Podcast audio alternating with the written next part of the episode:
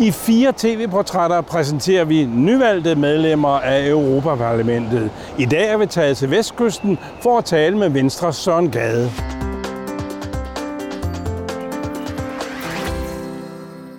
Bedre forhold på danske firmaer for dansk erhvervsliv og i øvrigt for dansk landbrug og fiskeri.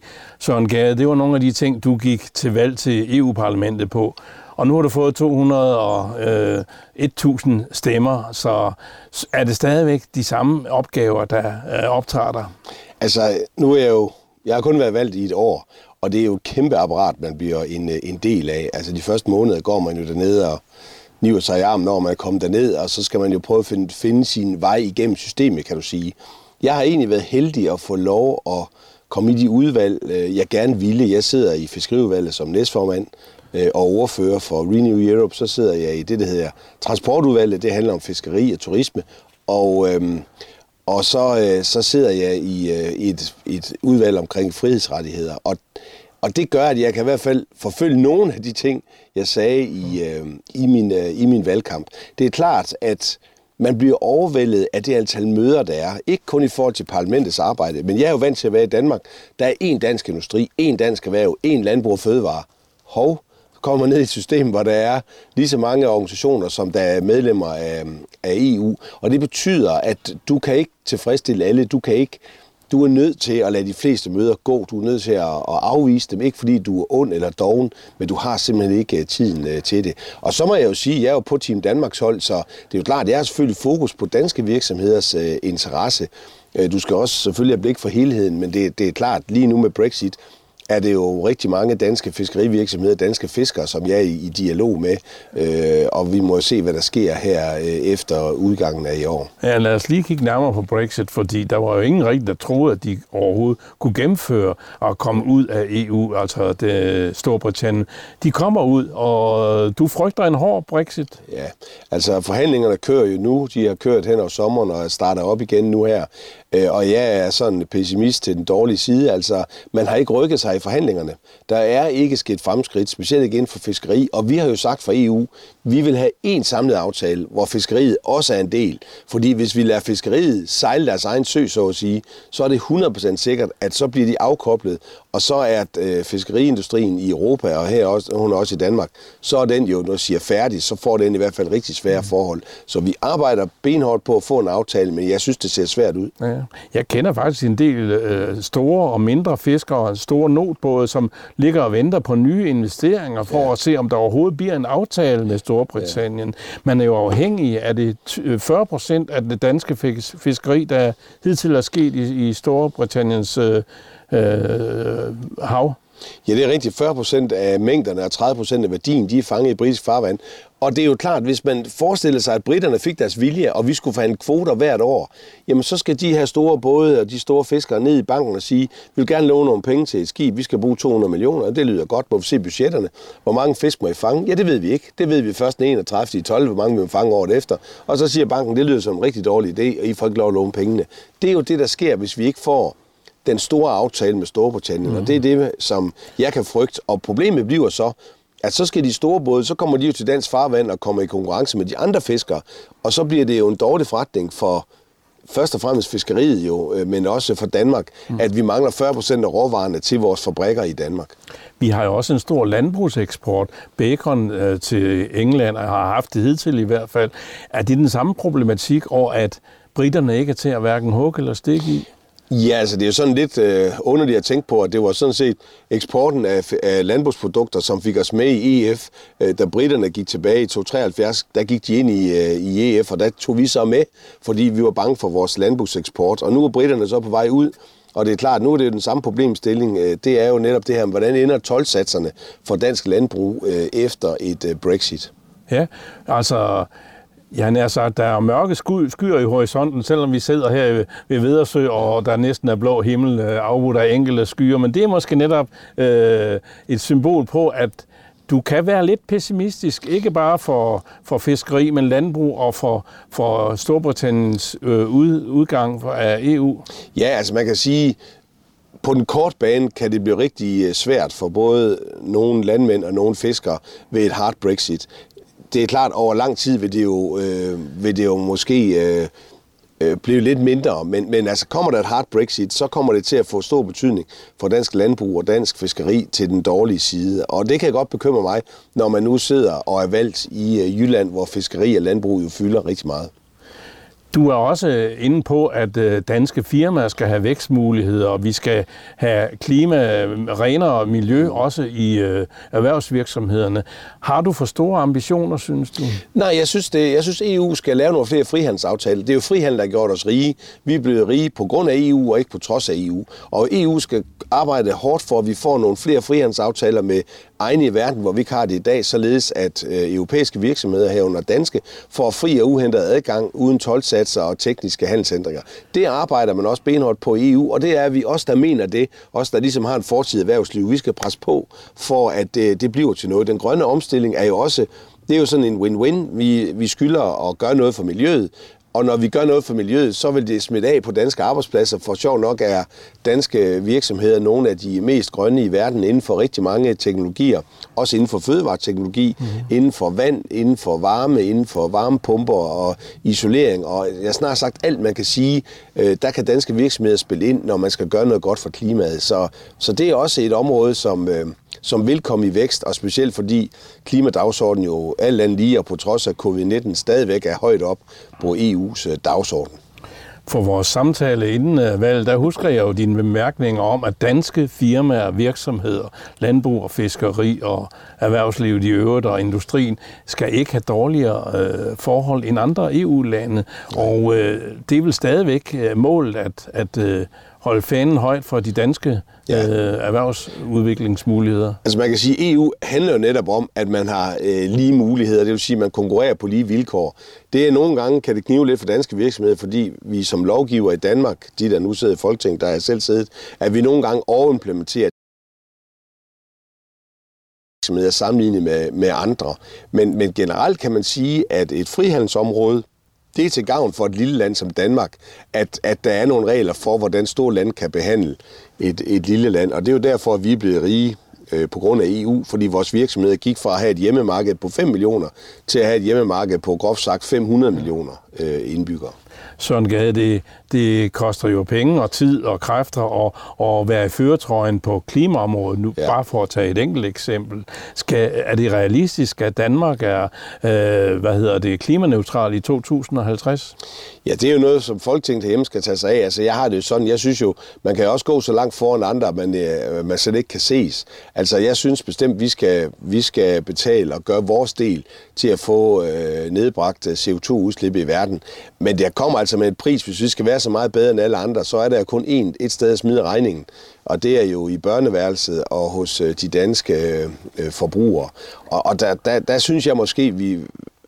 Det er jo vigtigt, at EU flytter sig med 500 millioner mennesker, end et lille land som Danmark flytter sig med 5 millioner mennesker. Så i stedet for hele tiden at slå os selv oven i hovedet med en spade, så kunne vi jo prøve at arbejde for, at EU bliver mere ambitiøs på klimaets vegne. Ja. Og øh, EU, de er for nu at blive lidt på arbejdsmarkedsområdet, så har, mm, er man på vej med et øh, forslag om, om øh, mindsteløn. Hvad betyder det for Danmark og for vores deltagelse i EU? Jamen altså, jeg er jo en stor tilhænger af EU, som jeg har sagt før. Det har gjort os rige. Vi er blevet rige på grund af EU, ikke på trods af EU. Men jeg er bekymret for den vej, EU er på vej ud af. Altså det her med, at EU vil bestemme mere i de enkelte lande øh, i Europa. Det prøver jeg mig ikke om. Jeg kan ikke forstå, hvorfor at EU skal bestemme, hvornår min svigerskøn skal på barsel. Øh, det skal vi nok selv finde ud af i Danmark. Vi har arbejdsmarkedsparter, vi har øh, den nordiske model, den danske model til, hvordan vi finder ud af øh, arbejdsmarkedsvilkår, mindsteløn og andet. Og når EU går ind og begynder at pille ved noget, som er velfungerende i et velfærdssamfund som Danmark, så bliver jeg bekymret. Jeg er også bekymret, når man laver ydelser, ydelser som vi to kan få, fordi vi betaler skat i Danmark, og det er et liv, at de ydelser bliver universelle for alle mulige andre borgere i Europa. Og det er med til at, at hvad skal vi sige, øh, det er med til at puste til det, en skepsis, der kan komme, fordi det forstår folk ikke. De kan godt forstå det med frihandel, og de kan godt forstå det med fred og pas på de ydre grænser, men det er jo svært at forklare folk, at det danske folketing, det stort set øh, ikke skal bruges til noget fremover, fordi det kommer der bare et direktiv fra EU, og så skal vi sådan set rette ind efter det. Mm. Der kan jeg godt lide ideen om, at det er stærke nationalstater, som har et stærkt samarbejde og samhandel i et stærkt Europa. Det behøver ikke at svække nationalstaternes indflydelse. Det er ikke Folketingets skal jo ikke være fjenden for EU. Folketinget bestemmer, hvordan du og jeg lever i Danmark, mm. og så har EU nogle regler, som gør, at vi kan handle med hinanden, så vores virksomheder ikke møder øh, tekniske handelsændringer. Og, øh, og, og det er noget af det, jeg synes, man skal lidt tilbage til. Det er øh, det, der hedder back to basis. Altså, der er nogle ting, som EU ikke skal beskæftige sig med, og det er for eksempel den sociale dimension. Jeg er bange for en social søjle i EU, det bryder mig ikke om. Mener du, at der er østeuropæiske lande, for at sige det lige der kunne spekulere i, og har måske spekuleret i, at, øh, at vi har de, det velfærdssamfund, vi har i Danmark med sociale ydelser, med pension og med, med forskellige børnepenge, man kan sende øh, ud af landet. Er det, øh, er det dårligt for EU og for vores deltagelse? Jamen, jeg, ved, jeg, ved, altså, jeg vil sige det på den måde. Jeg kan godt forstå, at de gør det, og det skal de jo ikke have tæsk for. Man bruger de systemer, der er. Ja. Det vil vi også gøre. Det er jo rationelt. Det er jo derfor, vi, altså, vi er jo tænkende væsener alle sammen, øh, alle steder. Men jeg tror bare, at det er et problem, for øh, herre fru Danmark, der sidder måske med en relativt lavt løn i sted i Danmark, og de kan så lige pludselig se, at den skat, de har betalt, den går så til alle mulige andre end deres egne børn. Den går til børn, der ønsker at læse i Danmark, kommer fra andre lande, hvis forældre aldrig har betalt øh, skat i Danmark. Mm. SU bliver givet til børn, hvis forældre aldrig har betalt skat i Danmark. Altså, der er en rimelighedsbetragtning. Når man lever i et land med en skatteprocent på over 50, så må man også leve med, at så vil folk også vide, hvad de penge bliver brugt ja. til. Og der tror jeg på, at opbakningen til et system vil mindskes, hvis man ser, at ens hårdt tjente penge og skat bliver brugt steder, hvor man ikke kan se sig selv. Mm.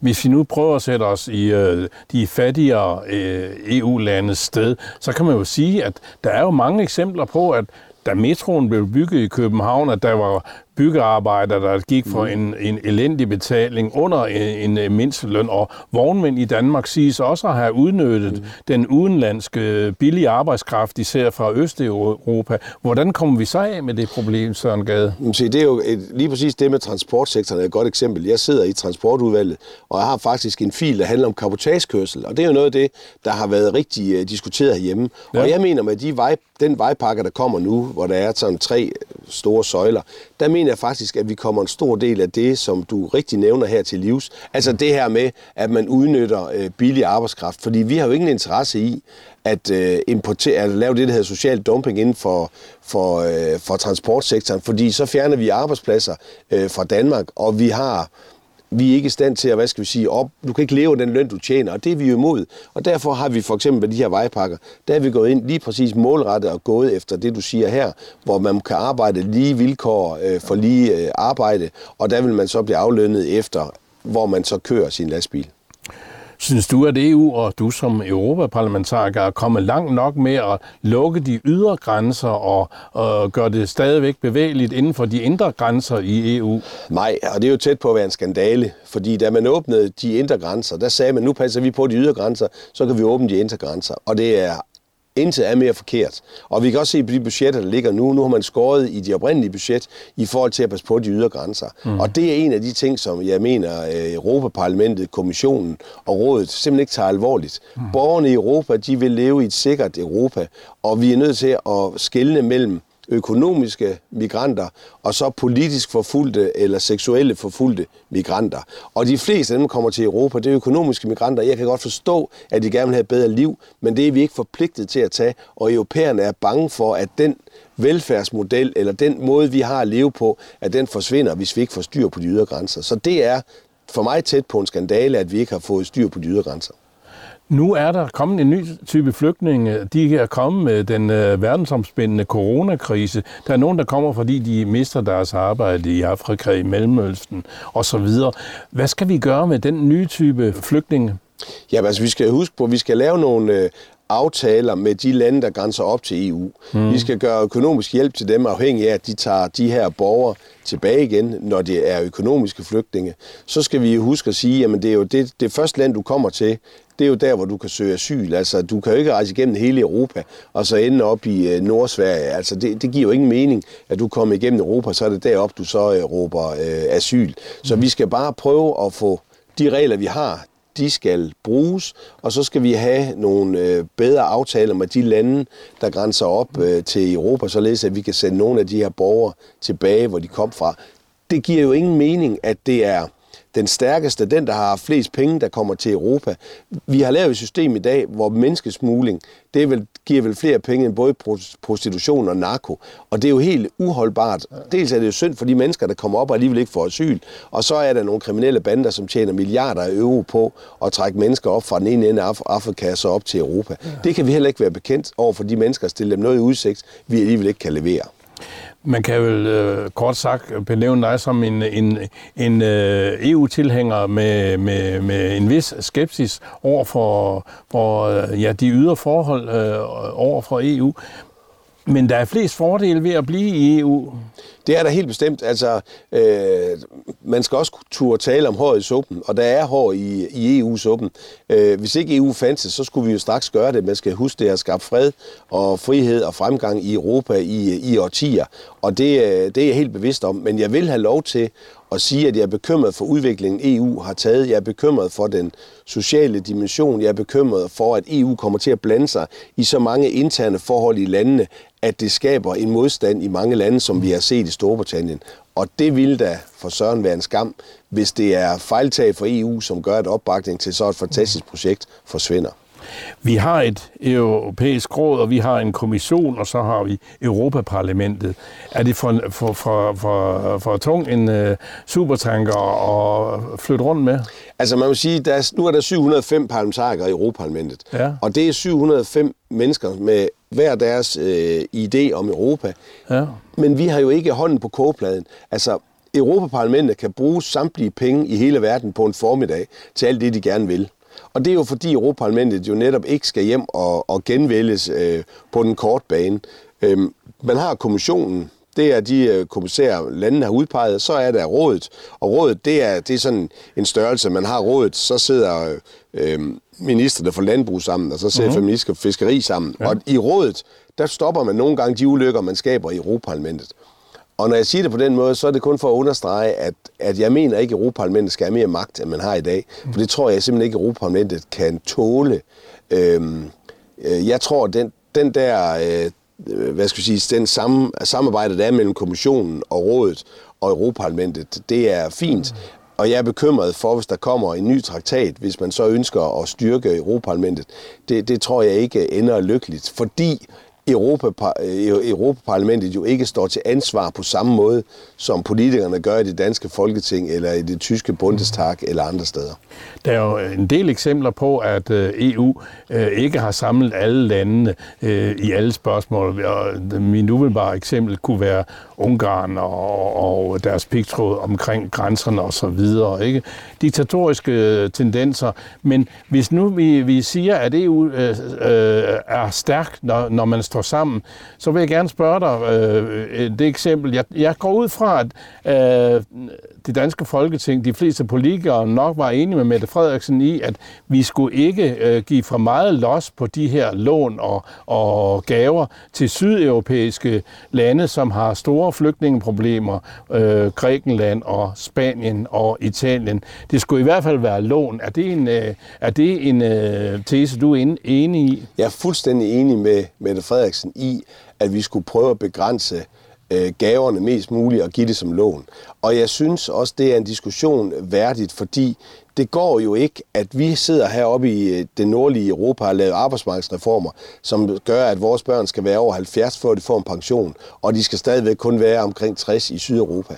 Vi har lavet arbejdsmarkedspensioner for at have en holdbar økonomi, og nu skal vi så fortælle de danske skatteborgere, at nu kan de risikere at få et halvt år mere, fordi vi skal sende et stort milliardbeløb til Sydeuropa. Mm. Det går ikke på den lange bane, og derfor er de penge som lån og som gaver, vi giver til Sydeuropa i forbindelse med hjælpepakkerne, jeg mener klart, de skal følges op med nogle krav til reformer af modtagerlandets økonomi. Og det var jo også det, jeg hørte den danske regering og mange i det danske folketing sige, da man diskuterede de her hjælpepakker. Det er jo svimlende milliardbeløb, vi taler om. Ja, men uh, Søren Gade, hvad nu hvis vi vender situationen om og tager de sorte briller på uh, pessimismen og siger, hvis nu Danmark uh, virkelig taber på Brexit, at Storbritannien, vores største uh, eksportmarked, både inden for landbrug og fiskeri, hvis, hvis det betyder kæmpe økonomiske problemer, ligesom Grækenland og Italien og Spanien har i fiskeri, eller slutter i flygtningespørgsmål, hvad, hvad tror du så, de vil sige? Tror du, de vil yde lån eller, øh, eller give gaver til Danmark, hvis vi, øh, hvis vi lige pludselig kommer i økonomisk ned? Nej, det tror jeg ikke.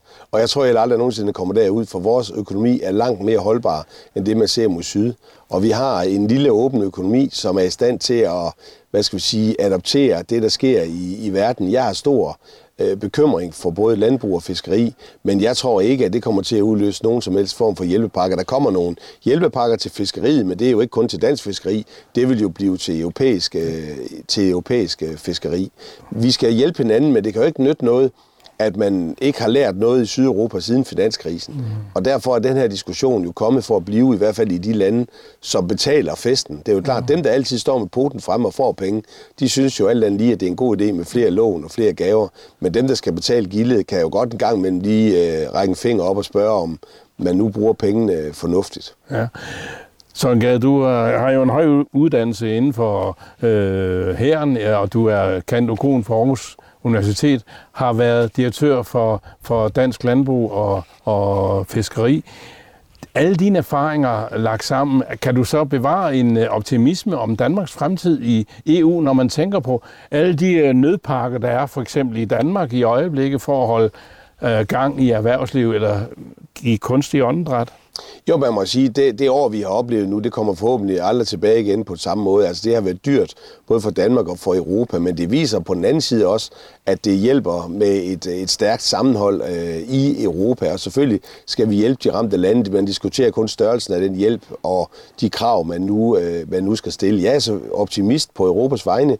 Jeg tror på flere frihandelsaftaler. Jeg håber og tror også på, at det lykkes øh, at få bremset den der føderale tankegang op i Europa. Altså, man går lidt back to basis, så at sige. Altså man fokuserer på det, der gør os alle sammen rigere, og lader være med at have så travlt med at bestemme, hvordan de enkelte lande skal, øh, skal indrette sig. Der synes jeg, man bruger alt for lang tid og alt for mange kræfter i Europa på at bestemme, hvordan det danske samfund eller andre samfund i Europa, de skal øh, indrettes. Har du et råd til dansk erhvervsliv, til landbrug og fiskeri, industri og de økonomiske ressourcer, vi har? Altså, skal vi ikke være mere omstillingsparate og fleksible for at kunne klare alle de udfordringer, som Brexit og corona og andre trusler i fremtiden øh, bringer os? Altså jeg tror, at dansk erhvervsliv generelt er nogle af de mest omstillingsparate i, øh, i Europa. Og jeg ved, at øh, dansk erhverv bredt er, er i god kontakt, ikke kun med regeringen, men med det danske folketing, således at hvis og når der kommer en dårlig nyhed omkring Brexit, at så er man både fra forhåbentlig fra EU klar til at handle, men også fra det danske folketing. Men det er klart, Øh, jeg imødeser da, at 2021 på nogle områder kan blive øh, ja, lige så slemt som øh, 2020, specielt i lyset af, at det går skidt med de forhandlinger med, med Storbritannien. Det er jo ikke så særligt, at du tænker både dansk og europæisk. Du har jo siddet mange år i Folketinget, også for Venstre, og øh, ja, man kunne godt spørge, hvad, hvad ønsker du egentlig... Øh, at for eksempel ja-sigerne i Folketinget, øh, de, de vil i fremtiden ja-sigerne til EU selvfølgelig? Altså, jeg synes, det kunne være øh, rart, hvis de danske ja-partier, de sætter sig sammen og finder ud af, hvilken vej de mener, Europa skal gå, således at der, hvor der er fælles nævner for de store ja-partier i Folketinget, der får man det også meldt ud. Jeg sidder jo i den gruppe, der hedder Renew, og socialisterne sidder i socialistgruppen, men nogle gange er jeg jo mere enig med mine danske kollegaer øh, i Socialdemokratiet, end jeg er med den gruppe, jeg sidder i. Netop fordi vi har et fælles nævner, der hedder, at vi kommer fra Danmark, og vi kommer fra et velfærdssamfund. Og der synes jeg, det kunne være rart, hvis man i det danske parlament tog en drøftelse af og siger, hvad er det for det EU, Danmark ønsker? Og så kunne vi jo sammen, uanset hvor vi kom fra, fra ja-siden, så kunne vi jo slås for det Europa, et samlet øh, flertal, et stort flertal i det danske folketing ønsker. Er du i virkeligheden øh, lidt ud af samme vej, som Lars Løkke får en masse tæsk for i dag. Den tidligere statsminister for Venstre, som, som ønsker et bredt øh, øh samarbejde over midten i dansk politik og vel også i europæisk politik. Nej, vi skal huske, at de fire forbehold blev til med ja-partierne i Folketinget. Og jeg mener sådan set bare, at man skal fortsætte ud den vej, som, hvor man jo har et stort flertal i det danske parlament, som er for øh, EU. Vi har Europa, øh, øh, Øh, Europaudvalget, hvor en til siden af regeringen skal have mandat til at gå ned øh, i Europa og, og tale på Danmarks vegne. Og jeg mener sådan set bare, at man skal fortsætte det arbejde, man startede med med de fire forbehold, og så skal man med fælles stemme sige, hvad er det for et Europa, vi ønsker i Danmark. Og det skal så med en fælles overskrift. Og så kan vi inden for den fælles overskrift jo kæmpe for socialisternes sag, eller liberale sag, eller konservative sag. Lige til sidst, Søren Gade, er du tilbage i dansk politik om øh, fire år, eller vil du gerne genvælges til Europaparlamentet? Altså, jeg er jo så heldig, at vi er valgt for fem år gang i Europaparlamentet, og jeg har slet ikke taget stilling til, om jeg skal stilles op igen. Og hvis jeg nu havde jeg, så er det jo den sidste ende vælgeren, der bestemmer, om øh, det bliver til en eller to ture. Så, så det er jeg til gode at gøre op med mig selv, og så skal jeg nok fortælle det, når jeg engang kommer til en konklusion. Tak for samtalen. Selv tak.